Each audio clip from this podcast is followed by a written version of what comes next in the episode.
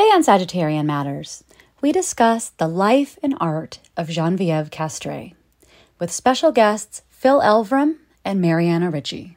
Stay tuned.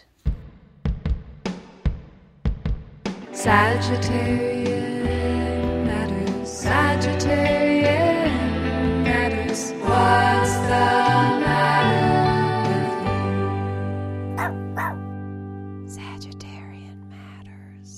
Geneviève Castrée was a French-Canadian cartoonist, illustrator, and musician. She was the author of the books Susceptible, A Bubble, and more. She had art exhibitions around the world and toured musically under the names Opin and Wolf. Geneviève passed away on July ninth, twenty sixteen, at the age of thirty-five. She is one of my very favorite artists. Drawn and Quarterly just released her complete works, a giant, beautiful hardbound book that was organized, edited, and assembled by Geneviève's husband, Phil Elverum.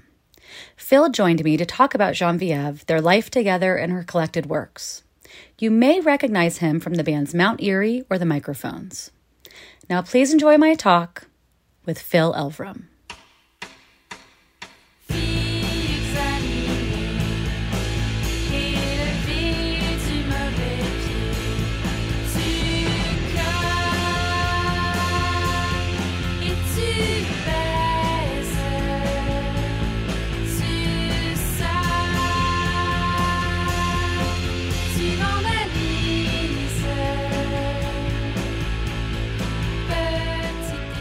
Hi, Phil. Welcome to Sagittarian Matters. Hi. Nice to see you. Thank you. Yes, you too. Thanks. Thanks for having me. Thanks for the welcome. I think I haven't seen you since you went on tour for your album, A Crow Looked At Me, where I was sobbing in the chapel where you played in Los Angeles. Oh, yeah. But that was that in twenty seventeen? I think it was, yeah. I was just I was just looking at those records just now, actually, for this other thing. I'm I'm, work, I'm working on this like songwriting class right now, and I today I have to work through like those those songs. I'm gonna like display them how I recorded them, and so I was looking back through. Oh, when did I record that? What date was that? But it, it's all a blur, really. I do have to refer to the the official record to like get the actual date, because I think I was doing that tour in sort of a haze. Yeah. Yeah. Um, so that that was the record that you wrote after Geneviève passed away, uh, mm-hmm. just for people that haven't listened to it. And we're here to celebrate this giant four hundred pound book that you it's have huge. put together of her complete works. Is it nine hundred yeah. pages? It's five sixty-seven or something. Yeah. It's, it is uh, huge. It turned out to be giant. I did trim some stuff, believe it or not. Really? I did. Yeah, I did, did leave some stuff out. When I was getting ready for this, I realized if I read that in bed, it would kill me. And so I had to pull out the smaller versions of her books that I had. Yeah, it's a book that needs like a special little um, cart with wheels on it. A little uh, podium. Like, yeah, one of those little stands. Yeah. Where you put your giant encyclopedia. Um, I know you've answered this a trillion times, but can you tell listeners, how, or or me, how you first met Geneviève and what your what your concept was of her work when you first yeah. met? Well, I met her through the mail before meeting in person. I don't know if that counts, but that's where I first encountered her like aesthetic and her work. It was in it was twenty years ago. Almost exactly, actually. I was living in Norway the winter of two thousand two, two thousand three by myself in this cabin, and I just got a letter in my little... I, yeah, I don't want to get too into my story, but like okay. I was living in this cabin, and I had to figure out how to receive mail by... I found a hollow stump, and I put a piece of plywood on top with my name on it. What? And the postal truck... Because I didn't have an address, I was just renting this cabin. So, like this, you know, mountain cabin down the trail. But I flagged down the mail truck and said, can I get mail? And what's my address? How do I do it? And they just said, just put your name on anything. And they, that was my mailbox, was a stump. And so I did start getting mail. Um, she sent me a really amazing package that winter of like her, some of her books. I forget even what it would have been. And a letter that was written on torn out pages of a copy of Be Here Now, the Ram Dass, like, and it probably smelled like patchouli, but it wasn't her patchouli. It was like for this garage set. Anyway, the, her, it was this very potent uh, introduction to her whole aesthetic, her, her mini comics, her squiggly handwriting. And it was like basically kind of a fan letter, but more like a friend letter. She knew some of my friends, and through, like Kyle Field from Little Wings that she had met. She was living in Victoria and really passionate about like setting up shows and bringing people to Victoria, B C. So she, that, yeah, that was her excuse for writing to me, was like, I like your music and also want to come here and play some shows. So you got the letter from the stump, and then did you put a letter back in the stump for the mail person to pick up and take to her? I think I didn't. Maybe I sent her a postcard. It didn't work for outgoing mail. I had to be down there by the road when he drove by and flag him down. And side thing, I didn't have stamps, but he had, I was like, um, sir, do you have stamps for sale in your little truck here? And he said yes. And he had a little scale, that, like this little kind of brass thing he pulled out that he hung with his hands. It's like a counterweight, and he put my letter on one little dish. It was so, like, ancient times. And then I gave him, like... It was only twenty years ago. Yeah. Norwegian coins for a couple of stamps to send this postcard to Canada. But, yeah, anyway, I, I probably emailed her back more and said, yeah, I got your thing. You're amazing. I have heard of you. I had heard of her before that because people were like, Phil, you got to meet this person. You guys are going to love each other. And... yeah, we did. And then you were inseparable. Yeah, it was pretty quick. It was pretty much like, ah, oh, dang it. Yeah, you're my person. Okay, well, let's change our lives and figure out how to be together somewhere. And you moved to Anacortes, Washington. And both of you, I'm interested to know what your work life was like together, like how you organized your days and how your creative practices kind of mashed or didn't mash, or mm-hmm. how it went. Yeah. Yeah. We were both really similar in that way. We're like super dedicated to our creative projects, music and art and making posters, but also pretty crusty about not wanting to collaborate or even show people what we're working on. So we both existed in separate parts of the house and met for meals. And yeah, it was a workhouse. We didn't have other jobs. We were just like surviving on art, and you know, yeah, it was a workhouse for sure. Huge table, like work tables with tons of things in progress stacked up everywhere. We didn't have a kid or other job, so yeah, it was just work zone, artist's house. I loved it. I mean, it's still. That's still my, that's still my house. That's still how I like to do it, and still those are still my priorities. Although now I'm also raising a kid, and I do value like um, having a nice, clean table to sit down and eat food at. Oh yeah, that's I do. I do have a table that's like se- the separate table that doesn't have anything on it. Yeah, and then I'll eat on the couch. And stuff. Just yeah. Where I have piles of books and I, like things yeah, are yeah. stacked on the books. Yeah, yeah, your middens. Yeah, so we that was basically what our life was like for thirteen years or so in Anacortes, and lots of traveling, lots of touring, and like music tours, or she would do art exhibitions in different places, or tie those into um, some music shows. Always just going for it.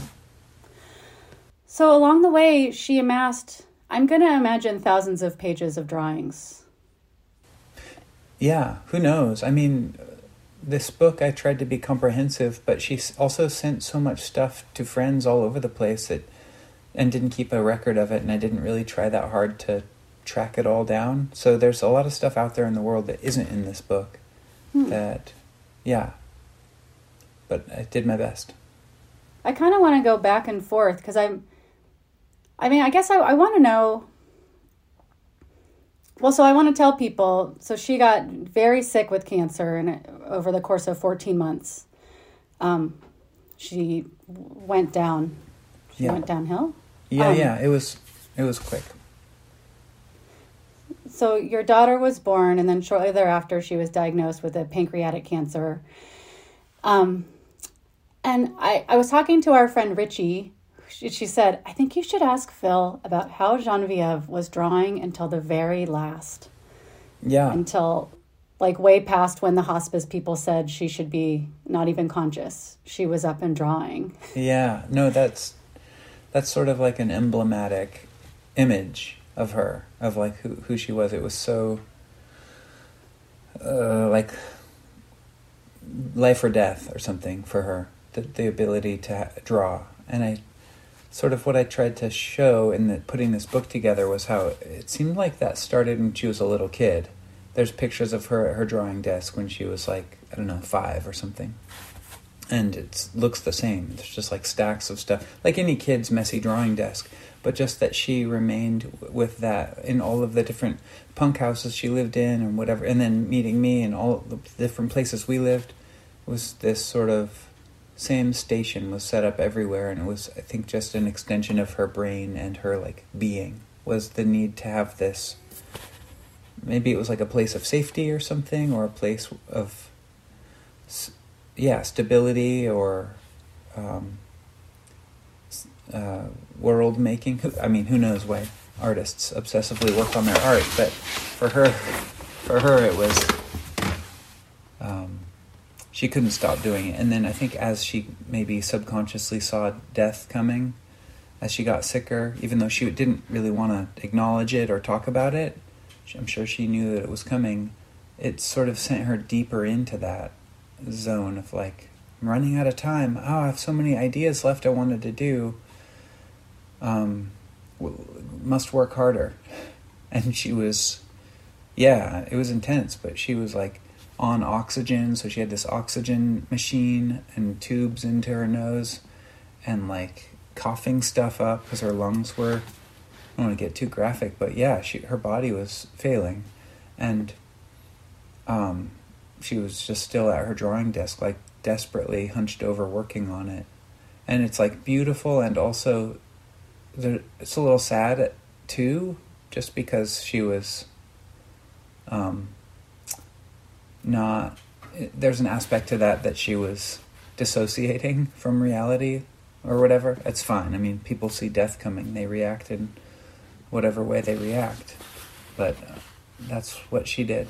And she made a lot of stuff there at the very end. Well, you know, I, I think I over... I was like, okay, I got to prepare for this talk with Phil, and I'm not just going to cry at him, a person who actually experienced the grief firsthand, for like an hour.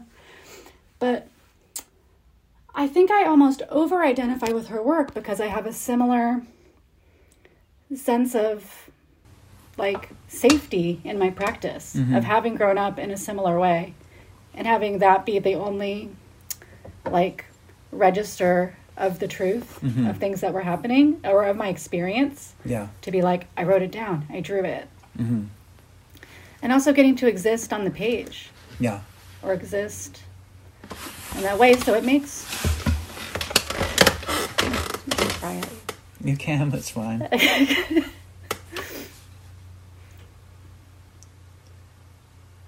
Yeah, well, m- maybe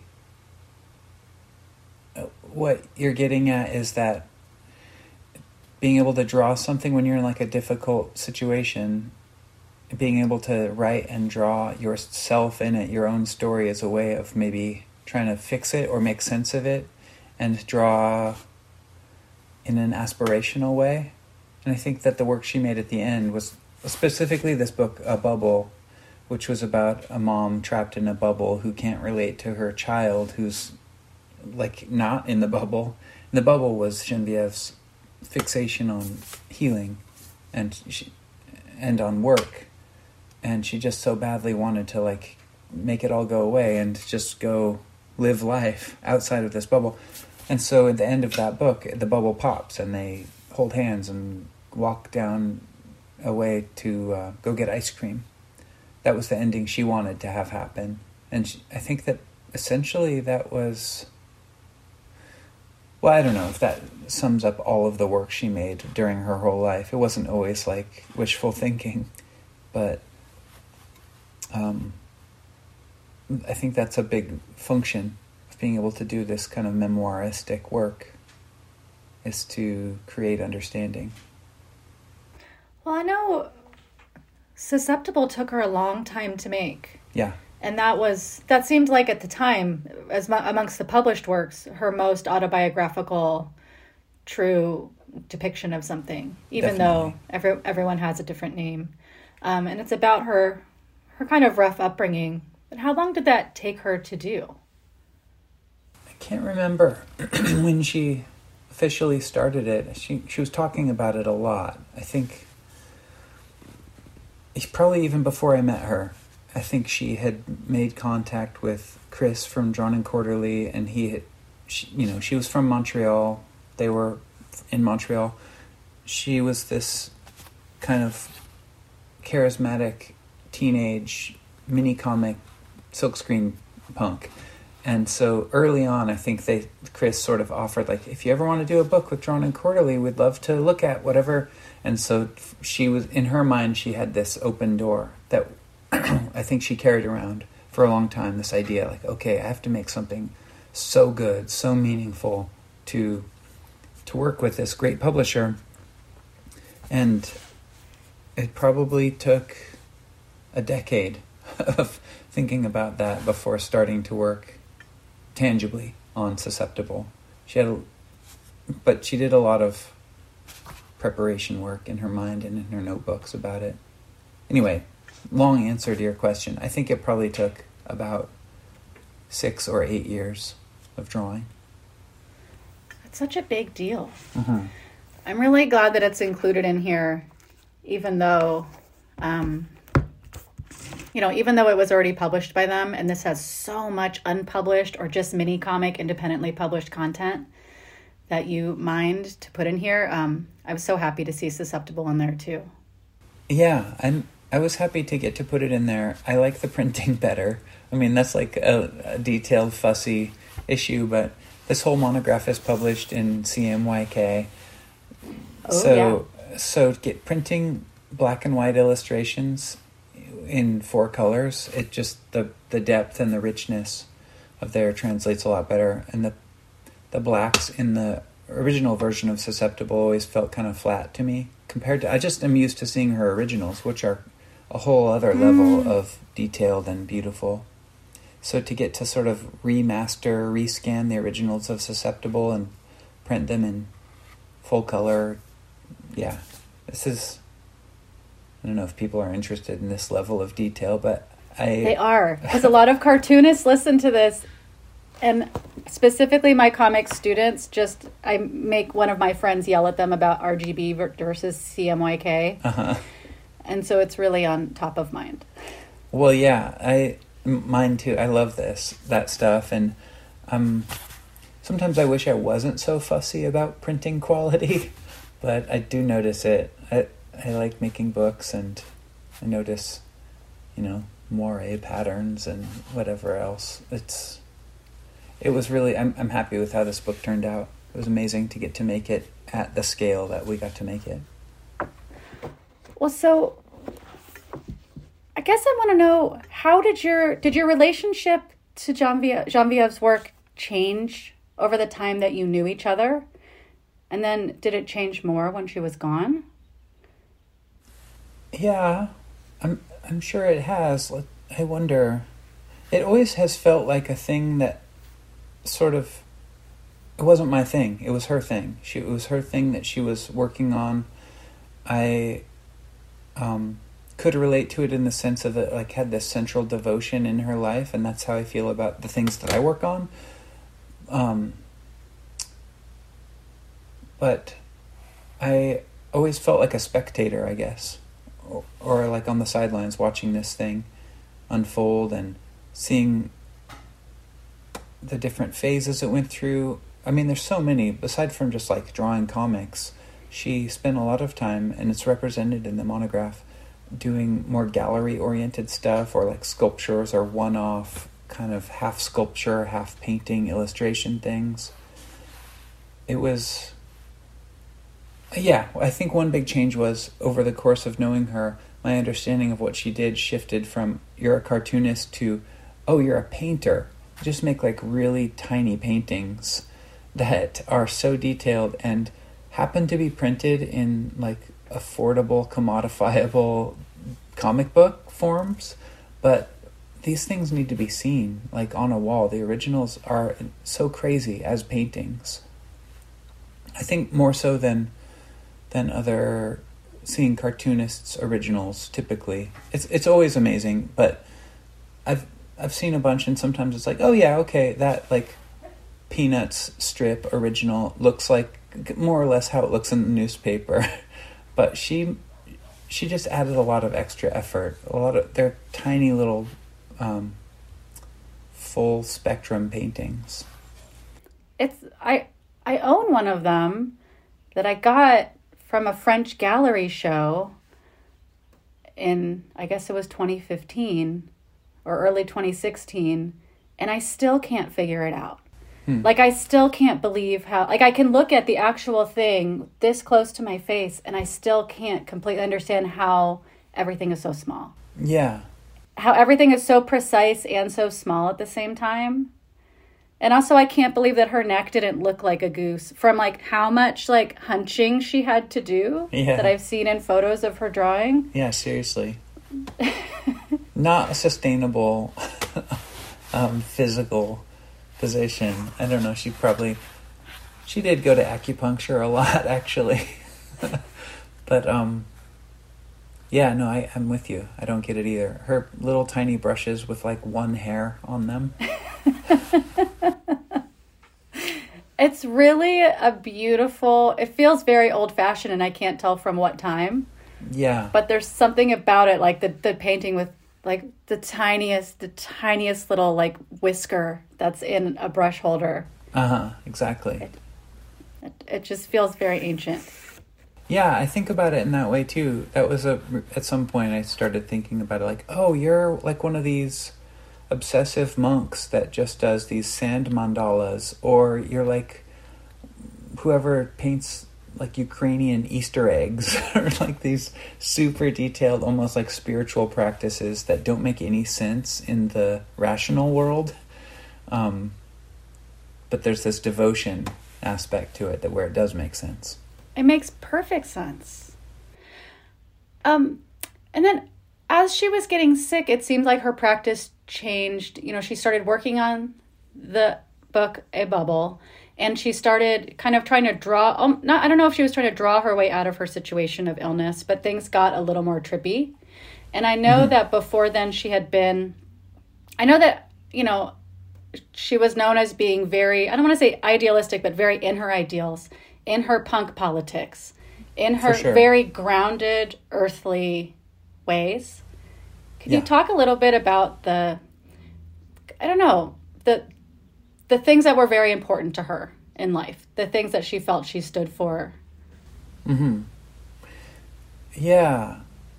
I I maybe have come to think of that idealism as a, a reaction to growing up in sort of a chaotic situation, like with where the adults around her were inconsistent in their uh, like sense of right and wrong and boundaries and, you know, safety and stability.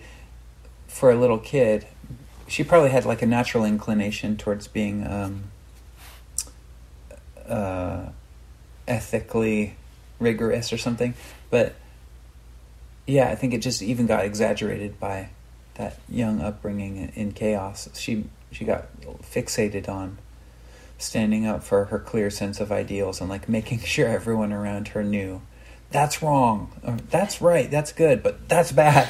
And like, yeah, having everything was black and white, pretty much. Like, she had a tendency to divide things up and not really do middle path arguments, which is maybe my natural tendency. That's usually our, like, arguments with each other were usually along those lines. I was too wishy-washy and she was too extreme. But um, what you asked, what did she actually stand for? I don't know, the usual stuff, like like don't torture, don't um, don't ruin Earth, don't don't George W. Bush. Yeah. It's like a, like an she, anti-capitalist kind of punk. For sure, yeah. Yeah, like a Montreal punk scene, um, anarchy, kind of, you know, she was a teenager with like crass patches and Subhumans tapes and orthodox punk ideals and like crazy hair just to freak out the normal people that ran her school. and... And then she got a job at the punk clothing store in Montreal and selling whatever, piercing stuff. that that version of punk was sort of the world she came from. And she would joke about it a lot. Of course, later, it's all it's such a funny costume, and also the ideals are real. Yeah. So, yeah, they, she didn't, she softened up for sure and like let in more nuance. But she remained at, in at her heart like anti bullshit for sure. I guess that's the main ideal. It's like calling people out if they were doing any bullshitting at all. Really f- fixated on like authenticity and sincerity. Hmm. Um. And then, how did that shift into the mystical? Because I see, you know, in the book towards the end, there's a lot of kind of almost like prayer in it of just trying to like, you know, trying to accept love, trying to like speak to her body or through her body, and then also making these, um, the cards. Yeah, yeah, I know. It was a pretty pronounced pivot, and it was disorienting at the time for me, just how, how kind of, I don't know, new agey or, or, um, Su- superstitious, supernatural. She sort of leapt into that world after she got this bad ca- cancer diagnosis, and it was unpredictable that that that happened, and I didn't really know how to make sense of it for a while. Then she was like, Phil, come on, I've been superstitious this whole time. And it, then in retrospect, I would start to see like, oh yeah, you you do have all these like a little bit O C D things of, You, I don't do this, this has to be this way. There's like this kind of supernatural or superstitious conception of the world that was always sort of threaded through the black and white punk idealism. So she, yeah, it was always in there. I think she just really blossomed when she needed some more like systems of understanding to grab onto to make sense of this crazy mortality thing. Yeah. Um, well, it's really beautiful to see, and I can't remember, what do you call the card deck? It's not tarot well, cards per se. It's not tarot, yeah, I don't totally, Ritchie actually... The Tectonic Deity Oracle Deck. Yeah, it's an oracle deck, which I guess is a different type of thing. But, um, yeah, it's based on this one, uh, I guess maybe it's kind of famous in that micro world. A different oracle deck that's called, I think, the Secret Dakini, and it's done in a similar style of like collage art. So um, she she was inspired by that and made this little deck in a very small amount of time, like a couple weeks. She just had these magazine scraps and turned her room into like a hamster den of shred- shredded up little pieces of paper. Just a, a floor of shreds. Pretty much, yeah. With just a little wheel for exercise in between shredding. yeah. Yeah. So once Geneviève passed and you had her den of shreds and of drawings and of unfinished drawings, where did you even begin? And what did you have conversations before she passed away about what she would want done with things, or what her greatest hope was for her work? Yeah, a little bit. Like I said, she wasn't really into talking about the fact that she might die or that she would die. and even though those of us around her probably had a clear sense of what was happening, she she needed people to get on board with, like, don't talk about it, um, she's gonna have a miraculous recovery or whatever. So we were all doing that for her, but at the same time, sort of quietly, I, at least for me, I was thinking, okay, what what's happening here, and how can I how can I make it be less chaotic or something? I don't know, it's just like a autopilot part of me that kicked into just like organizational brain. And so I did recognize before she died that there's some art that um, has will have questions around it that will die with her, like the answers will go away. So I there was a little bit of gentle question asking, like, when was this from? She could tell what I was doing, but still, yeah, that I did a little bit of jotting down notes on the backs of things, like this is from this year, this art show, because she didn't really keep much of an effort or, or much of a organization. She just kind of produced stuff and piled it up and kept drawing. Um, but yeah, she did also say about her art that she didn't want, she just said sell it all.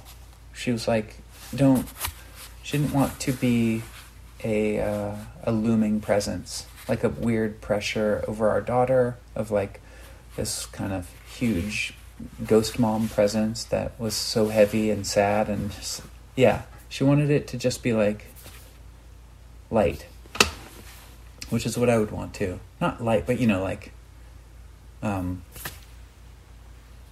she didn't want like a huge brass life-size statue of her plonked down in the middle of the living room. She wanted us to get to live without a burden of that type of thing. So she she did say, like, sell all the art, get rid of it, make sure that this book, uh, Bubble, gets made. Mm-hmm. And um, did she know she wanted Anders to finish it? No. I think oh. she thought she was going to finish it. Mm-hmm. But, yeah, she... She um, she was working on it, like, probably the day before she died.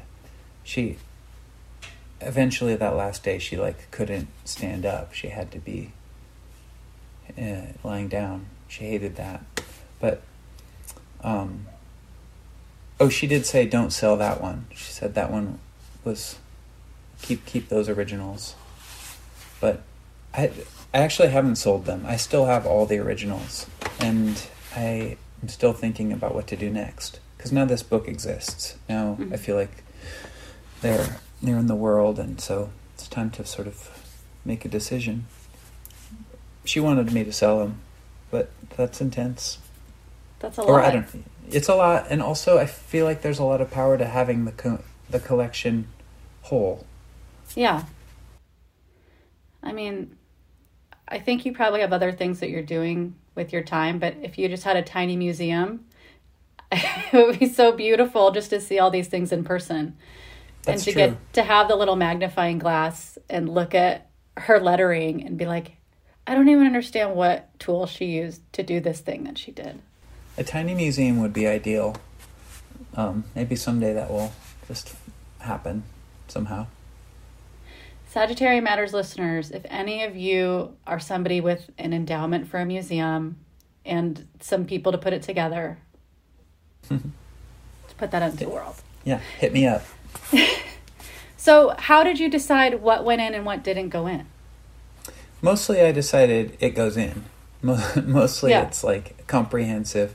There, the outtakes are like maybe things that didn't uh, express her artistry that much. Maybe if it was mostly a letterpress poster or whatever, it's um and then there were a lot of notebook pages. She had all I included a lot of notebook scans, but there are, there were hundreds of notebook pages, and originally I thought maybe we could do a separate book that's just all the notebooks. mm.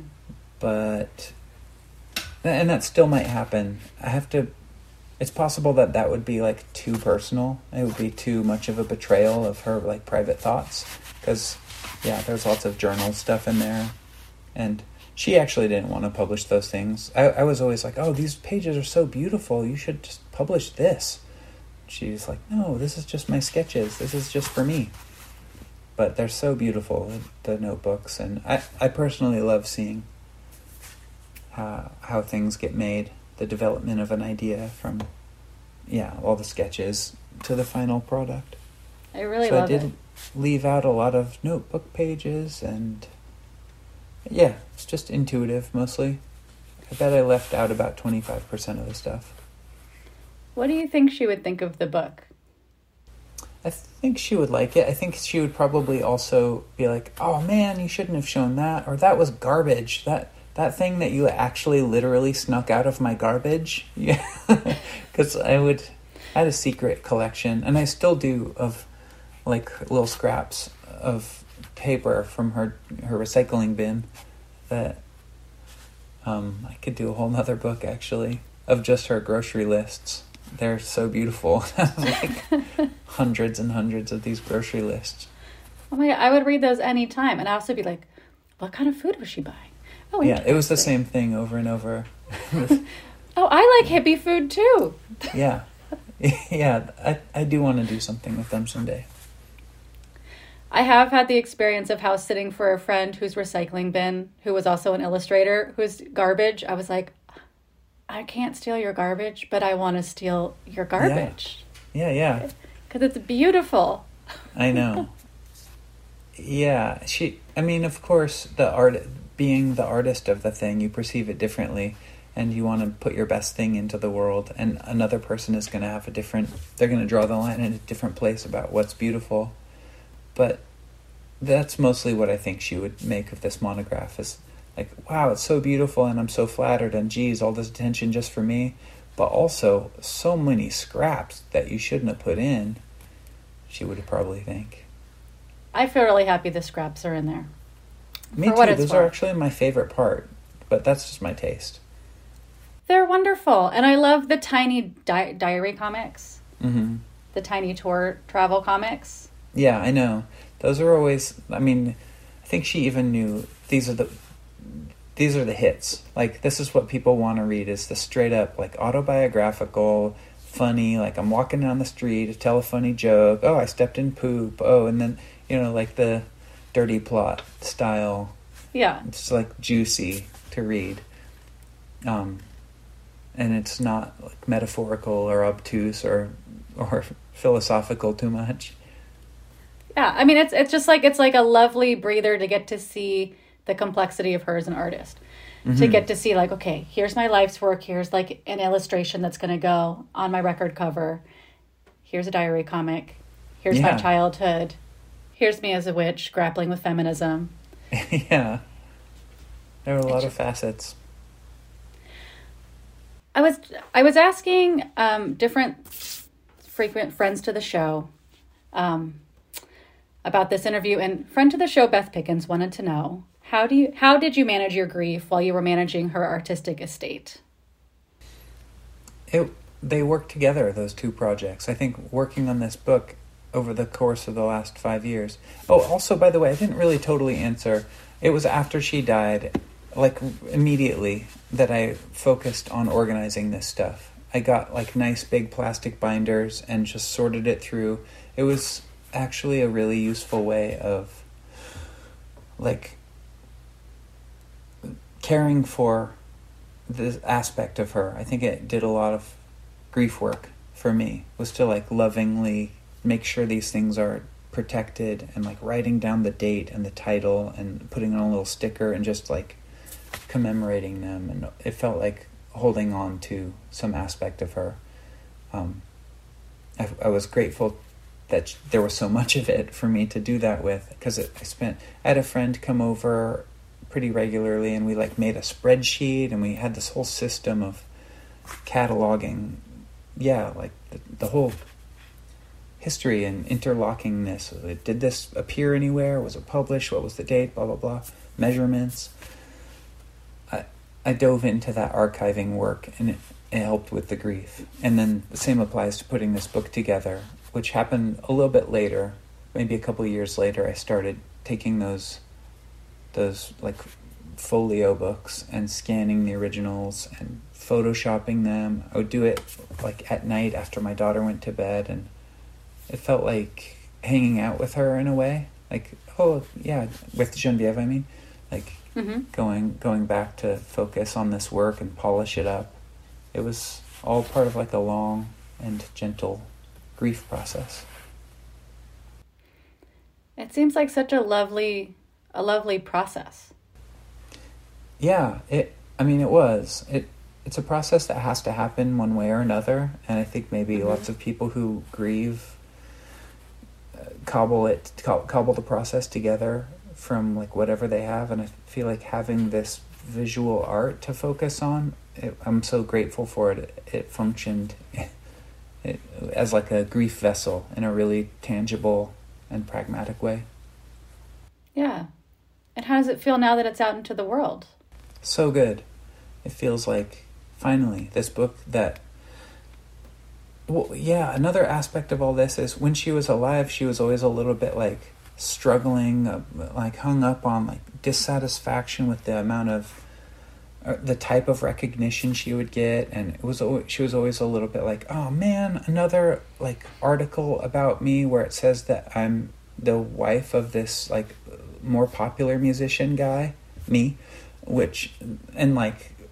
how how annoying that was, and how like misogynistic it was, and um and then not only that, but even when I wasn't mentioned, just like she would work so hard on this stuff, and then her book would come out and it would be like, okay, some people liked it, I think, but I don't even know, I think it wasn't like fun enough. And just um she struggled a lot with her her feeling of being like overlooked, I think, it, yeah. while she was alive. It, she didn't have an easy time with it. And so yeah. It feels good to have this book out to be like, okay, everyone, look, check out who this person was and what she made. Like, it feels like it's all in one place. It's all like as beautiful as it can be.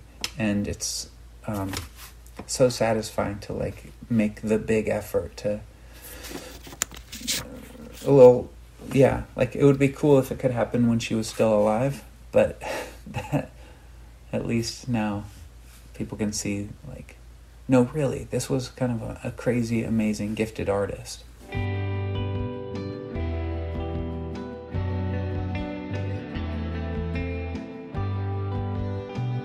Today's episode is brought to you by Laura Perry, Jamie Rabin, Jennifer Astian, Shoshana Ruth Wechter, and Joey Soloway. If you would like to support Sagittarian Matters, in particular producer Chris Sutton, please send five dollars, five million dollars, that's your business, via PayPal to hornetleg at gmail dot com. Or, this just in, he's got a Venmo, Hell Books. That's H-E double hockey sticks books on Venmo. Thank you for your support, and we look forward saying your name on the podcast. Producer Ponyo looks forward to it too. Don't be scared. That's just Ponyo's speaking voice.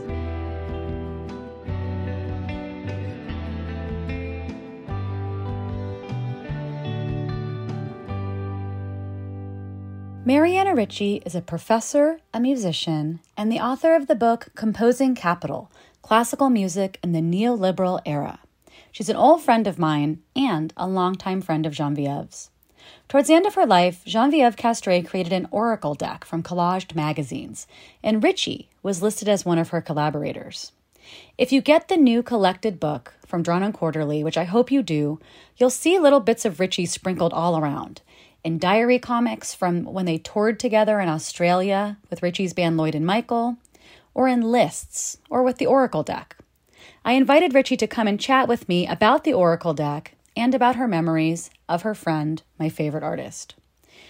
Please enjoy my talk with friend to the show, Mariana Ritchie.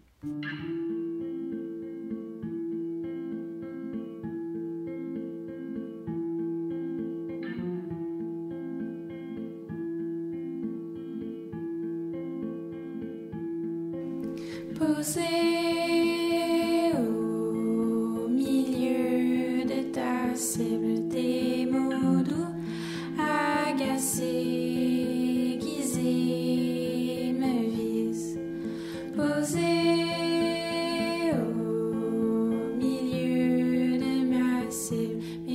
Mariana Ritchie. Welcome to Sagittarian Matters.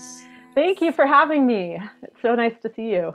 It's great to see you. We used to be neighbors. Mm-hmm. You lived in Little House where I also lived, but I yes. lived up the street from Little House. Yes. Yeah, that's right. I was just thinking the other day about how when we moved in, you left a bottle of champagne in the fridge, and I thought it was so fun and fancy. That is fun and fancy. It's nice of you. Oh, great. I'm happy to. There's so many things people tell me that I'm like, I don't remember that, but it totally tracks. Yeah. And I feel yeah. very happy that that happened. Yeah, it was great. Um, Little House has since been demolished. The land itself was sold, or that they built like a gross townhouse there, and it sold for five hundred thousand dollars, which at the time seemed like three million dollars. Right. Now I bet it will sell for three million dollars. Yeah. Um, you're here today. Sorry, I'm I'm feeling very jovial just because I'm excited to see you. That's great. You're here today. I wanted to talk to you. Um, this book, Geneviève Castrée's full collected works, has just come out with Drawn and Quarterly.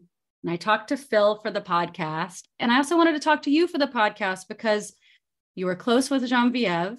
And not only that, but your collaboration, your collaborative work is reflected here.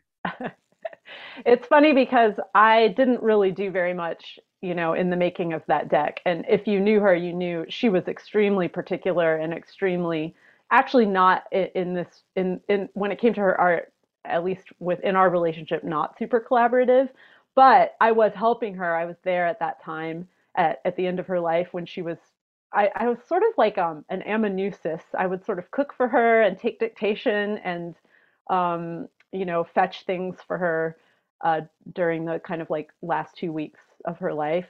And one of the things she was interested in was making that deck. And it was so cool because it was so different. It, it like it looks so different from the rest of her work. It was this kind of like new direction that she was cutting up, um, like an in-flight magazine, and making these incredible like resonant symbols and and putting images together.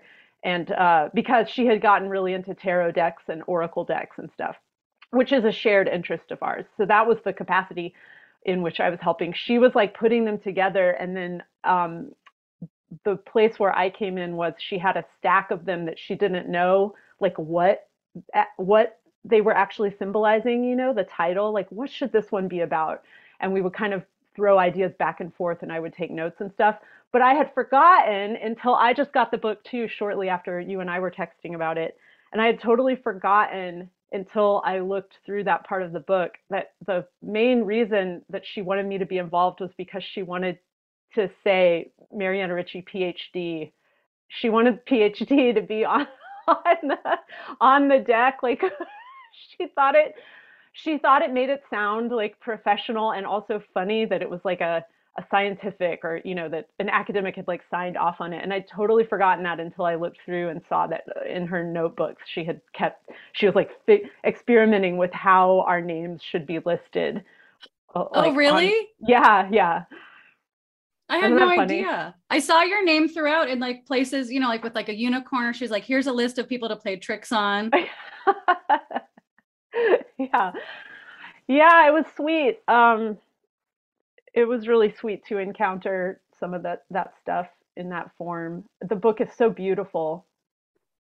It real. I was really, I can't believe it. I'm so, I was so happy to see it.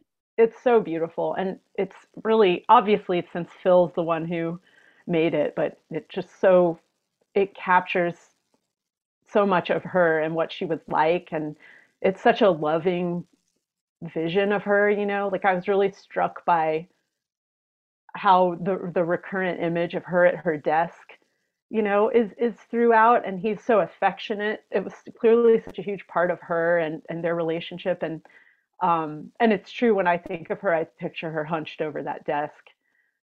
It was like an altar. I think he calls it an altar. I was always surprised that she hunched, because I just know that really ends up hurting your, hurting your back at a certain point. Her posture at her desk was very painful looking. She, it was a, sta- it was like at standing desk level, and she had this like tall um, stool that was not ergonomic at all. And she would kind of like perch on it, or like one leg off, one leg off on, and, and hunch. It was intense. She was like a, one with the desk. I have a friend who, I ended up taking a picture of this, but I went to a friend's house who is also like a very prolific cartoonist who you would think would like think a lot about his posture. And he had a stool with a cushion duct taped just to the top of like a wooden stool. And that was his thing. That's so funny. I wonder if it's a cartoonist thing. What's your setup like? I have an Aeron chair. Yeah, you take it really seriously. Well, because my hand fell apart after I finished calling Doctor Laura and I couldn't do anything with it. And so then I was like, oh, I got to make some changes. Yeah, yeah. That's how I feel. I'm, I sit at my desk too for but because of typing. And I'm like, at some point, I have to radically reconfigure this because I can tell I'm doing damage to my skeleton. um, but, you know, she did a lot of yoga and stuff. Maybe she maintained in other ways. Mm. I don't know. Well, I, I guess I, I wonder, I know that you at different points, um, you noticed her work ethic, or that's something that we've talked about, mm-hmm. is her practice and her work ethic, even up until the end of her life. Mm-hmm.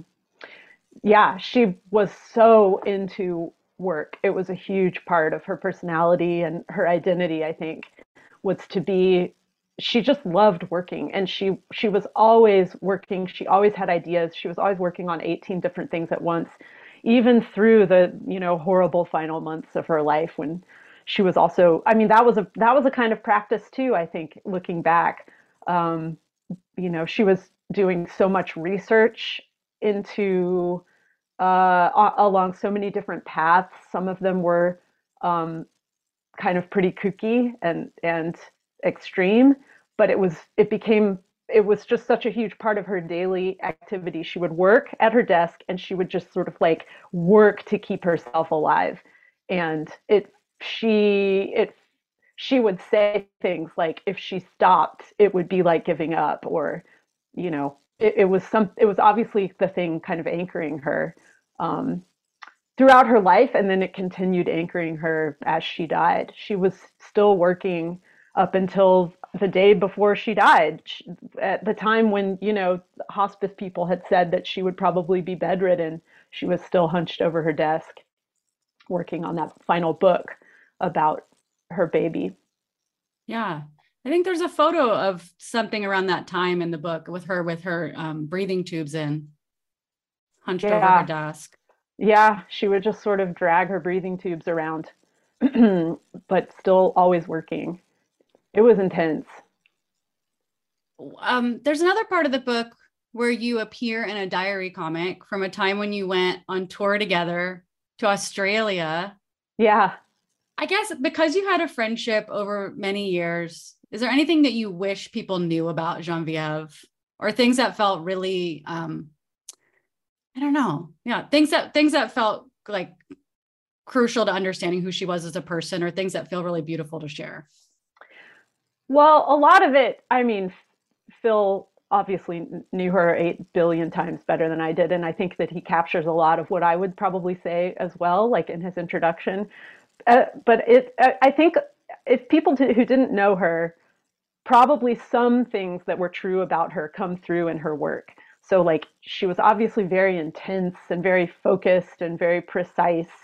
Um, and you learn a lot about her from, you know, reading her stuff over the years. But mm, maybe one thing, something that if you didn't know her, you might not be aware of, was how silly and funny she was. She was one of the silliest people that I've ever known. She could be so dark and so intense and so ferocious. And then at the same time, she loved fart jokes and um, goofing off and just being silly. And I don't know, maybe that does come through. What do you think? Does that come through in, in her like autobiographical comics?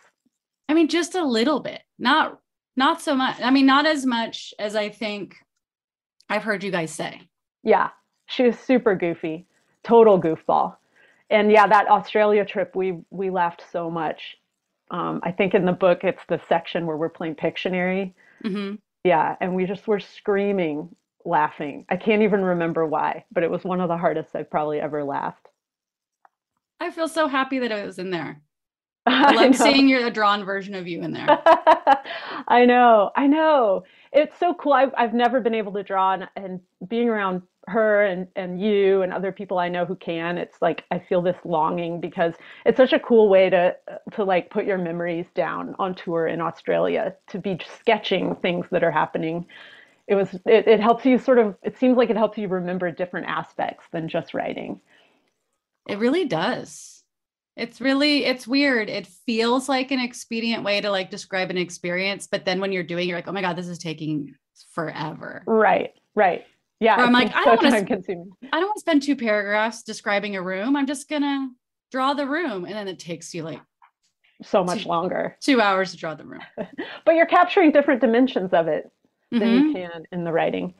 Um, and you're, I think you must also notice things, obviously, because you're looking at the world with a draw drawer's eye.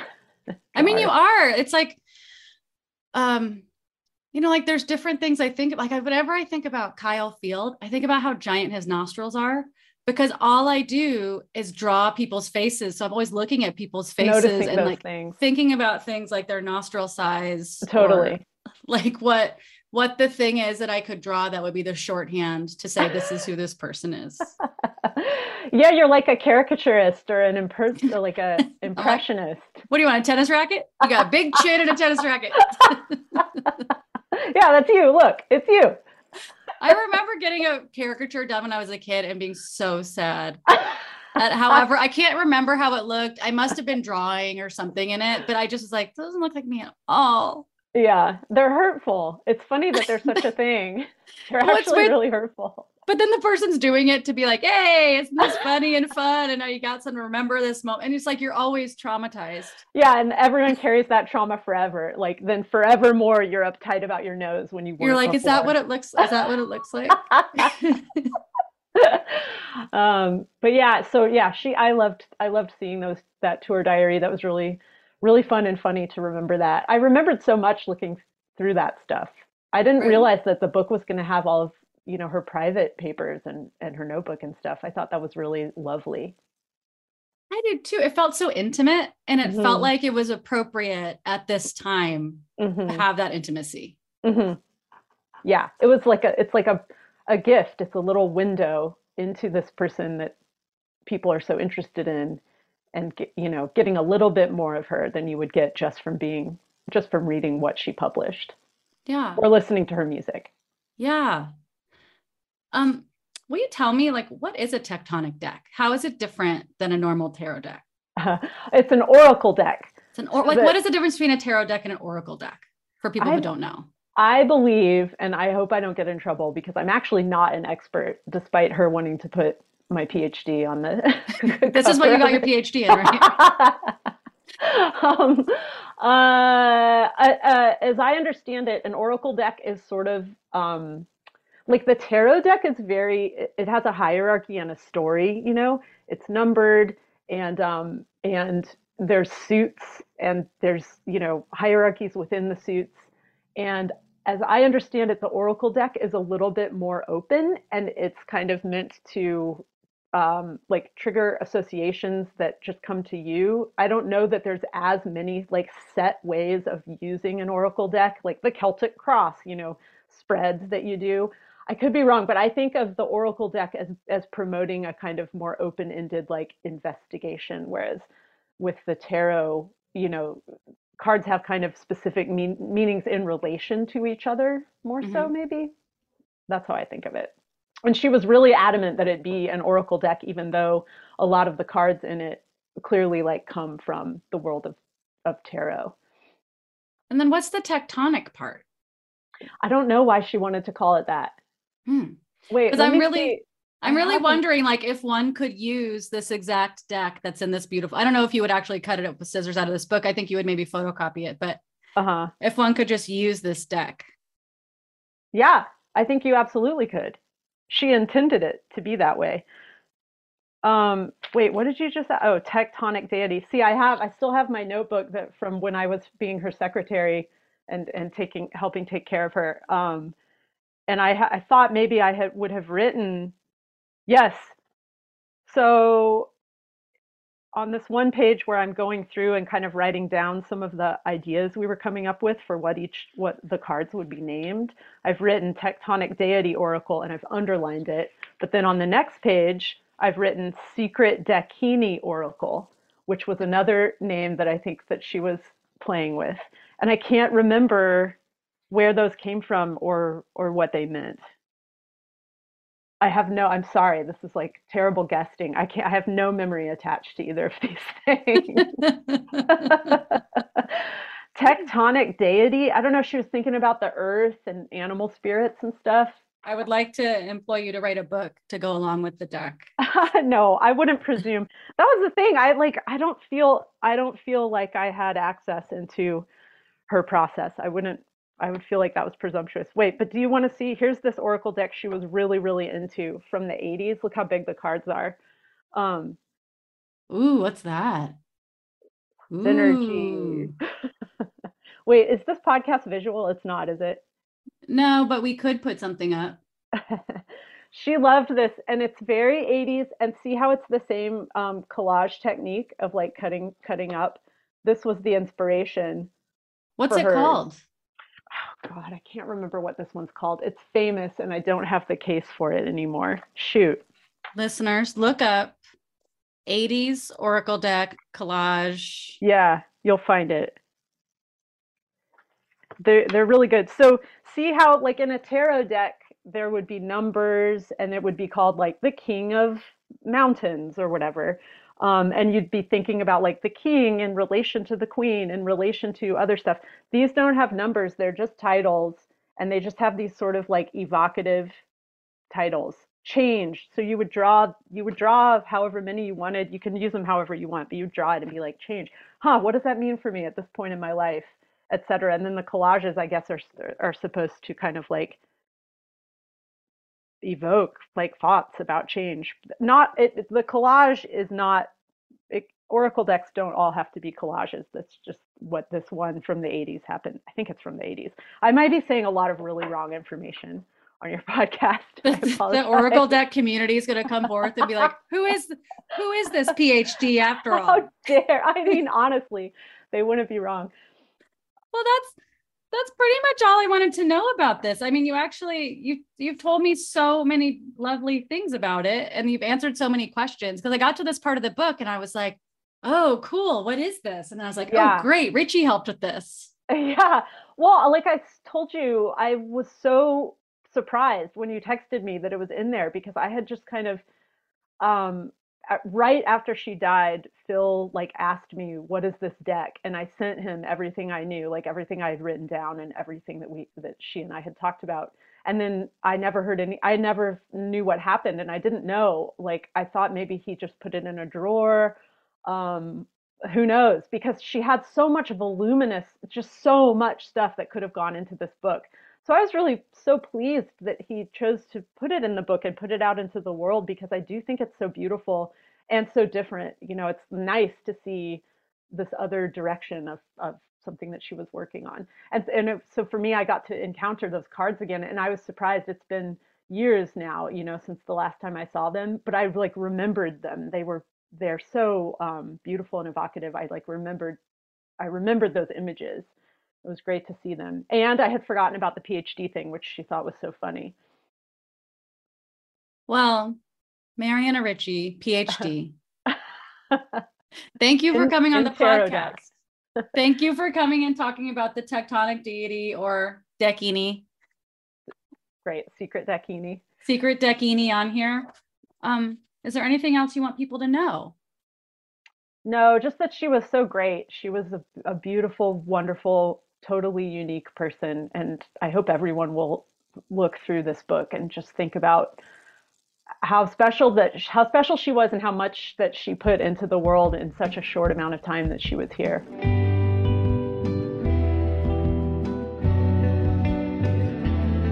Sagittarian Matters is produced by Chris Sutton with assistance by Ponyo Georges.